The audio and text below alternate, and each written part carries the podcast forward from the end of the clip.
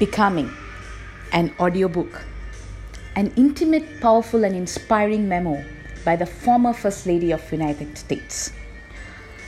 To all the people who have helped me become. The folks who raised me, Fraser, Marian, Craig, and my vast extended family. My circle of strong women who've always lifted me up. My loyal and dedicated staff who continue to make me proud. To the love of my life, Malia and Sasha, my two most precious bees who are my reason for being. And finally, Barack, who always promised me an interesting journey. Table of content, preface, becoming me, becoming us, becoming more, epilogue, acknowledgements. Preface March 2017. When I was a kid, my aspirations were simple. I wanted a dog. I wanted a house that had stairs in it, two floors for one family. I wanted, for some reason, a four door station wagon instead of a two door Buick that was my father's pride and joy. I used to tell people that when I grew up, I was going to be a pediatrician. Why? Because I loved being around little kids, and I quickly learned that it was the pleasing answers for adults to hear. Oh, a doctor. What a good choice. In those days, I wore pigtails and bossed my older brother around and managed always and no matter what to get S at school. I was ambitious, though I didn't know exactly what I was shooting for. Now, I think it's one of the most useless questions an adult can ask a child. What do you want to be when you grow up? As if growing up is finite. As if at some point you become something and that's the end. So far in my life, I've been a lawyer. I've been a vice president of a hospital and director of a non-profit that helps young people build meaningful careers. I've been a working class black student at a fancy, mostly white college.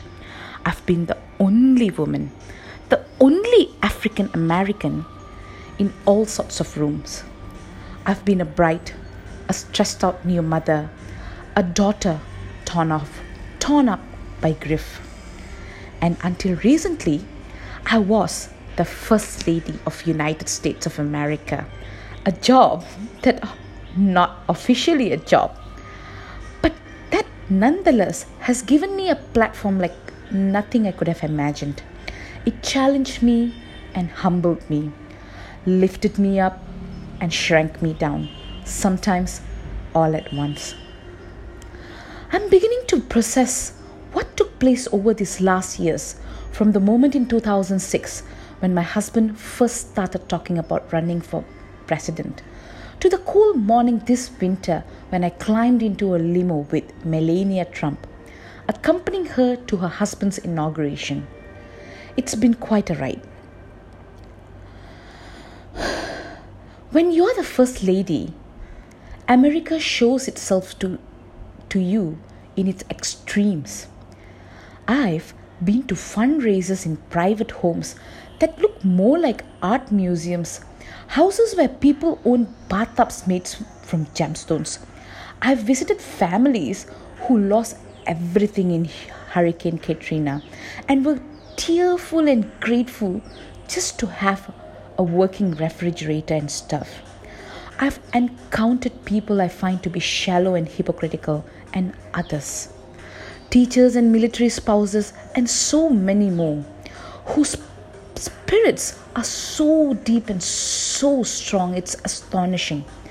And I've met kids, lots of them, all over the world, who crack me up and fill me with hope and who blessedly manage to forget about my title once we start rooting around the dirt of a garden. Since stepping into public life reluctantly, I've been held up as the most powerful woman in the world and taken down as an angry black woman. I've wanted to ask my detractors which part of that phrase matters most to them. Is it angry or black or woman? I've smiled for photos with people who call my husband horrible names on national television, but still want a frame keepsake for their mental. I've heard about their swampy parts. I've heard about the swampy parts of the internet that question everything about me, right down to whether I'm a woman or man. a sitting US congressman has made fun of my butt I've been hurt, I've been furious, but mostly I've tried to laugh this stuff off. There's a lot I still don't know about America, about life, about what the future might bring, but I do know myself. My father, Fraser, taught me to work hard, laugh often, and keep my word. My mother, Marian, showed me how to think for myself and use my voice together in our cramped apartment on the south side of Chicago, they helped me see the value in our story, in my story, in the larger story of our country.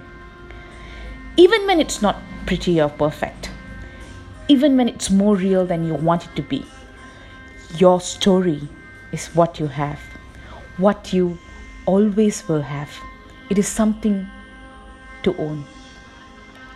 For eight years, I lived in the White House, a place with more stairs than I can count, plus elevators, a bowling alley, and an in house florist. Wow. I slept in a bed that was made up with Italian linens. Our meals were cooked by a team of world class chefs and delivered by professionals more highly trained than those at any five star restaurant or hotel. Secret Service agents with their earpieces and guns and deliberate flat expressions, stood outside our doors, doing their best to stay out of our family's private life. We got used to it, eventually, sort of. The, stay, the strange grandeur of our new home and also the constant quiet presence of others. The White House is where you where our two girls played ball in the hallways and climbed trees on the south lawn. It is where Barack sat late sat up late at night, poring over briefings and drafts of speech in the treaty room, and where Sunny, one of our dog, sometimes pooped on the rug.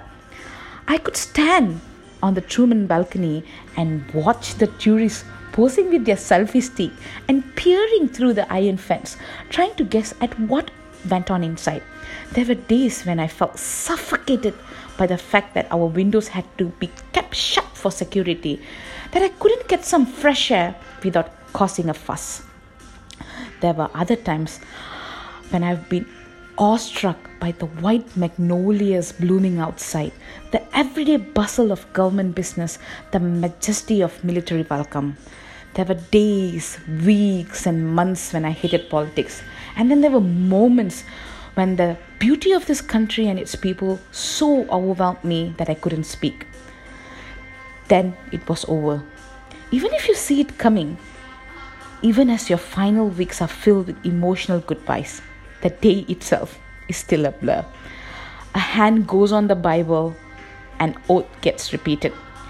One president's furniture gets carried out while another one comes in. Closets are emptied and refilled in the span of a few hours. Just like that, there are new hits on the pillows, new temperaments, new dreams. And when it ends, when you walk out of the door that last time from the world's most famous address, you're left in many ways to find yourself again. So let me start here with a small thing that happened not long ago. I was at a home in the red brick house that my family recently moved into. Our new house sits about two miles from our old house on a quiet neighborhood street. We are still settling in. In the family room, our furniture is arranged the same way it was in the White House. We've got mementos around the house that remind us it was all real. Photos of our family time at Camp David handmade pots given to me by Native American students, a book signed by Nelson Mandela. What was strange about this night was everyone was gone. Barack was traveling, Sasha was out with her friends, Malia's been living and working in the New York, finishing out her gap year before college. It was just me, our two dogs, and a silent, empty house like I have known in eight years, like I have not known in eight years. And I was hungry. I walked down the stairs from our bedroom with the dogs following on my heels. In the kitchen, I opened the fridge. I found a loaf of bread, took out two pieces, and laid them in the toaster oven. I opened a cabinet and got out a plate. I know it's a weird thing to say, but to take a plate from a shelf in the kitchen without anyone first insisting that they get, get it for me, to stand by myself watching the bread turn brown in the toasters feels as close to a return to my old life as I've come. Or maybe it's my new life just beginning to announce itself. In the end, I didn't just make toast, I made cheese toast, moving my slices of bread to the microwave and melting a fat mess of gooey cheddar between them. I then carried my plate outside to the backyard. I didn't have to tell anyone I was going. I just went. I was in bare feet, wearing a pair of shorts. The chill of winter had finally lifted. The crocuses were just starting to push up through the beds along our back wall. The air smelled like spring.